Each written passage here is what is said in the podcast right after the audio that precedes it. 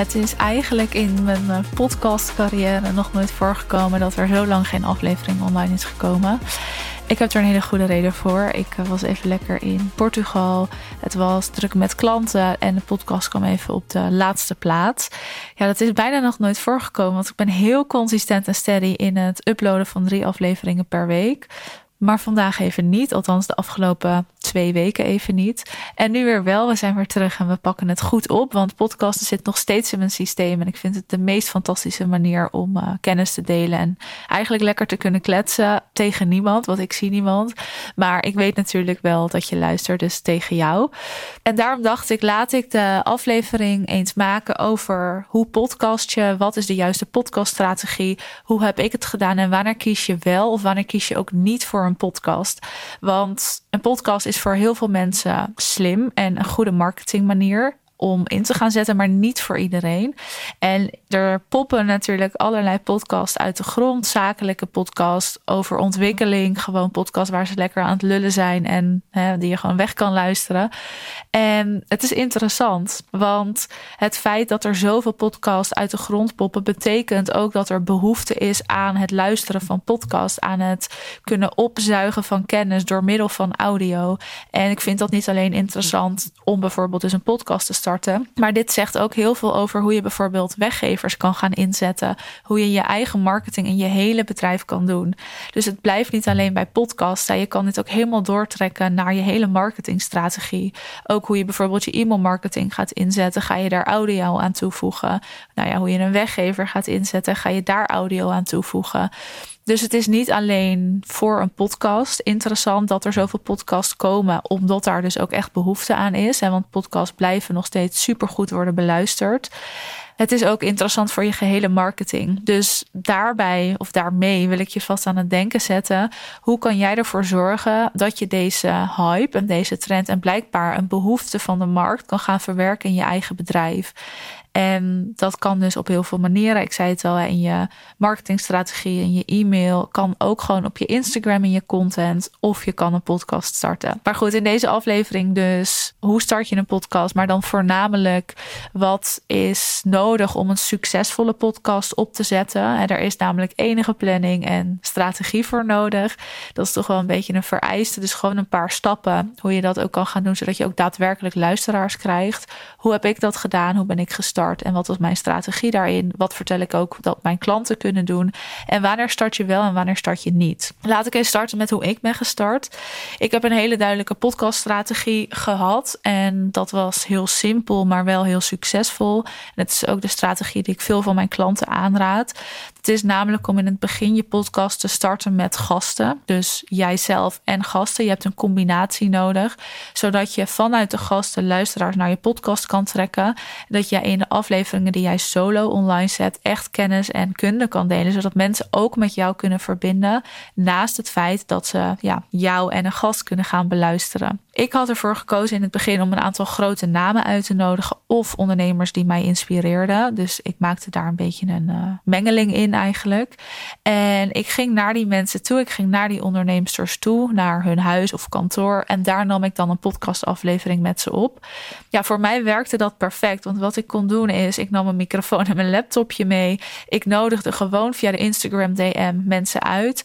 En iedereen zei eigenlijk ja. Iedereen zei kom maar langs, leuk, gezellig, laten we een aflevering opnemen.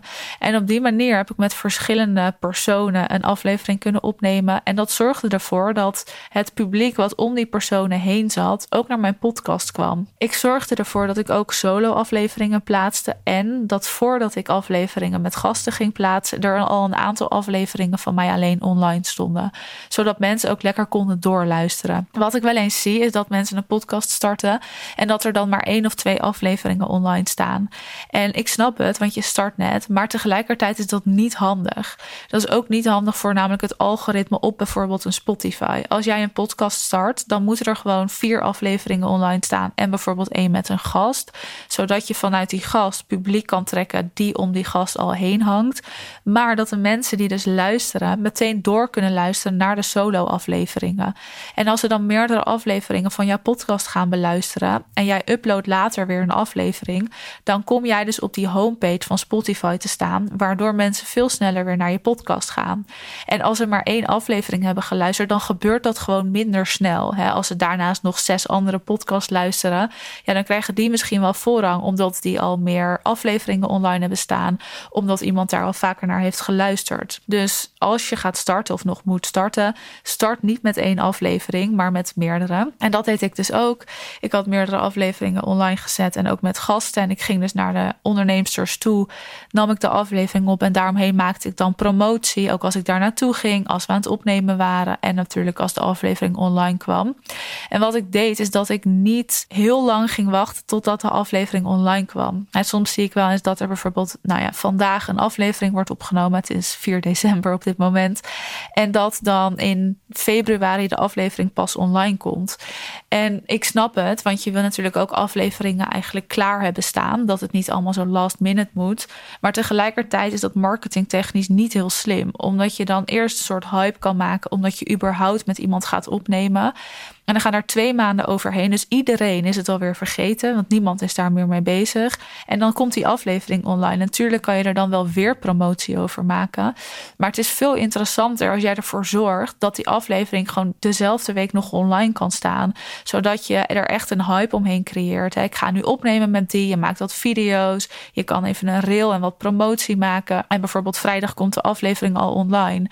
Dat is ook hoe ik het toen deed. En dat werkte heel goed, omdat mensen meteen kunnen door doorschakelen. En ook de onderneemster waarmee ik de aflevering opnam, hè, zij deelt ook dat we aan het opnemen zijn. En als ik dat bijvoorbeeld op een maandag deed en vrijdag kwam de aflevering online, dan wisten haar volgers ook nog wel dat we hadden opgenomen. Maar als zij twee weken later daar in één keer weer wat over deelt, ja, niemand die het dan meer weet. Dus dan trek je ook minder mensen naar je toe.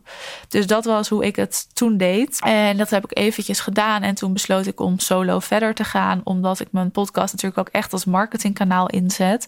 Ik zie mijn podcast als mijn hoofdkanaal. Ik vind het gewoon de fijnste manier om te connecten en te verbinden. Dus toen ging ik verder. En als ik nu wel eens podcast terugluister van vroeger, ja, dan kan ik mezelf wel voor mijn hoofd slaan. Ik uh, praat daar heel anders. Ik, ja, de kwaliteit is natuurlijk anders. De edit is anders. Die deed ik toen ook zelf en op een hele andere manier.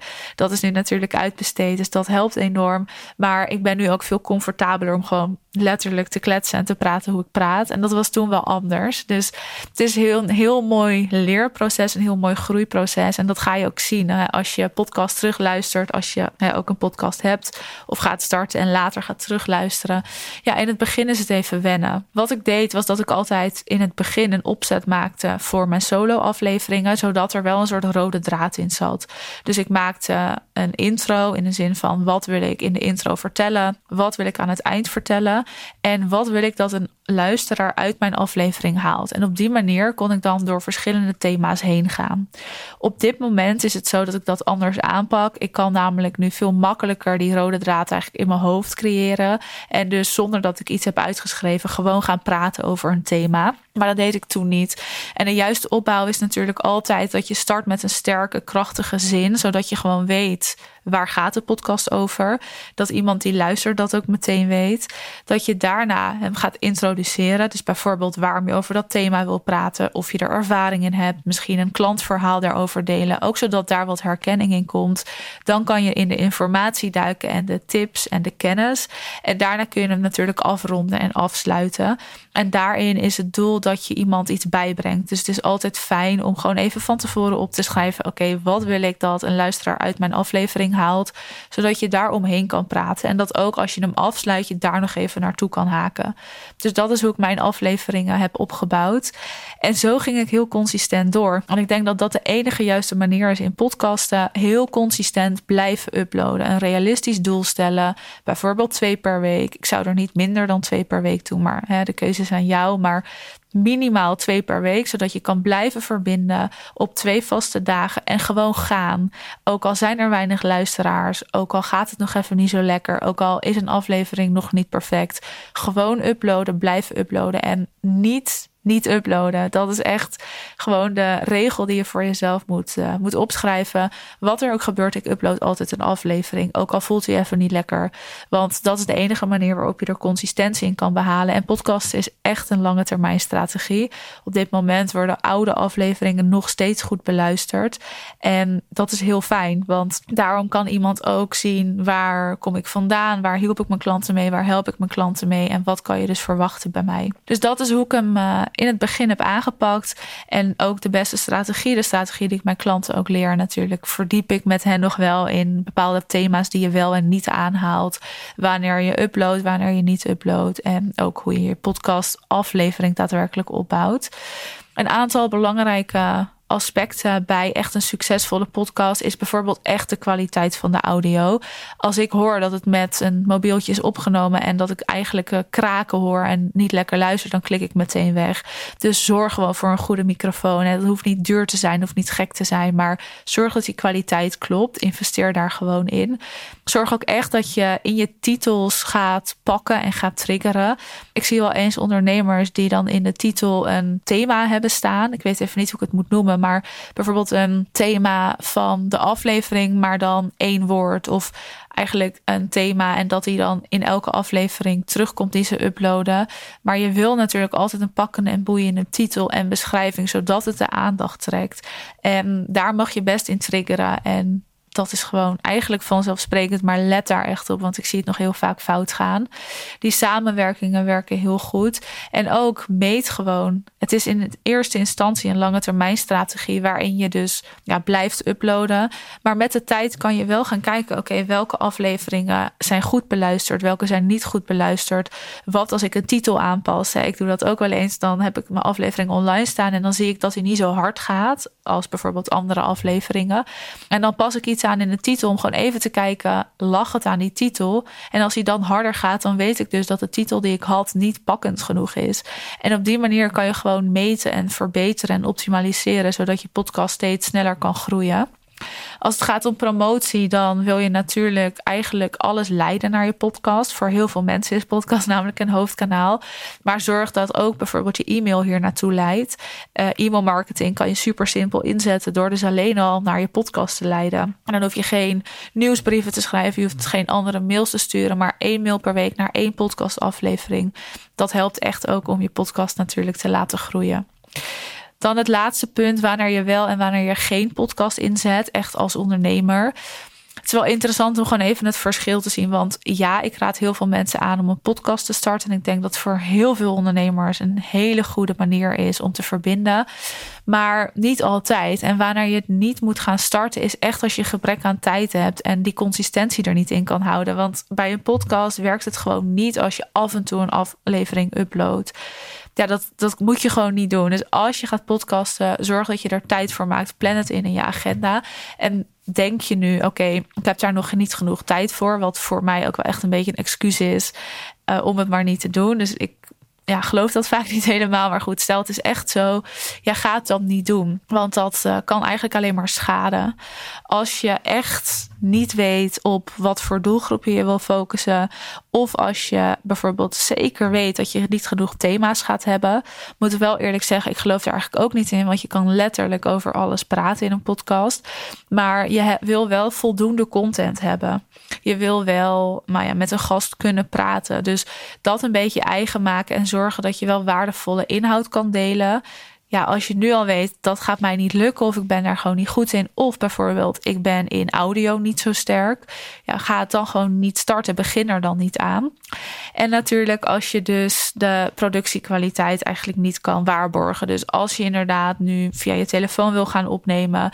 Nog niet wil investeren in een microfoon ga het dan nog even niet doen. En ik weet dat je de drempel dan ook hoger voor jezelf kan maken. Er zijn genoeg mensen die zeggen: je kan gewoon lekker starten door op je mobieltje op te nemen.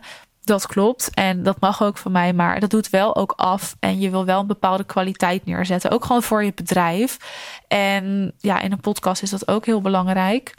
Ja, wanneer je het natuurlijk wel wil doen, dat is bijna altijd, kan ik wel zeggen. Maar het is gewoon heel fijn om je expertise te delen, om het echt in je content marketing als strategie mee te nemen en te gaan verwerken. Ook om klantverhalen te kunnen delen. Als je eigenlijk op een laagdrempelige manier content wil maken. Stel je vindt Instagram geen fijn kanaal, dan kan je je podcast audio weer voor Instagram gebruiken. Dus op die manier kan je het op elk kanaal terug laten komen. Waardoor dit dus een hoofdkanaal kan zijn. En je dus één keer een aflevering opneemt. De audio onder videootjes zet. En dat overal kan hergebruiken. Dus het is een hele fijne manier. Ook als je weet dat je makkelijker kan verbinden met audio. Het is ook heel vaak zo dat mensen textueel niet zo sterk zijn. Ik hoor dat heel vaak. En dan is een podcast natuurlijk perfect. Juist omdat je die audio ook online op Instagram of LinkedIn kan gaan gebruiken. Dus op die manier kan je makkelijker kennis delen kan je makkelijker verbinding maken, kan je klantverhalen delen en kan je dit als hoofdkanaal gebruiken, zodat je op die manier het overal naartoe kan verwerken. Dus ja, je kan eigenlijk bijna altijd wel een podcast starten. Alleen doe het wel goed. Zorg dat je goed start. Wees hier heel consistent in. Gebruik die hele simpele kleine strategie die ik je aan het begin heb uitgelegd. Ook hoe ik dat heb gedaan. En ook met gasten uitnodigen. Nodig mensen maar gewoon uit. Want bijna iedereen zegt altijd ja. Ook bij mij toen. Toen uh, zei iedereen ja. Terwijl er nog geen enkele aflevering online stond. Dus succes voor als je een podcast wil starten. Wij gaan weer uh, drie afleveringen per week uploaden. Dus die komen er allemaal weer aan. Mocht je nou bijvoorbeeld thema's hebben waarbij jij denkt: hier ben ik wel benieuwd naar. Of wil je daar eens een aflevering over maken? Stuur me dan gerust een DM op Instagram of op LinkedIn. Want daar ben ik heel benieuwd naar. En ik maak natuurlijk heel graag wat jij wil horen. Want dat is de reden waarom de podcasts online komen. Dus schroom niet om uh, thema's naar me te sturen. Daar ben ik heel benieuwd naar. In ieder geval bedankt weer voor het luisteren. En uh, ik wens je nog een hele fijne dag of avond.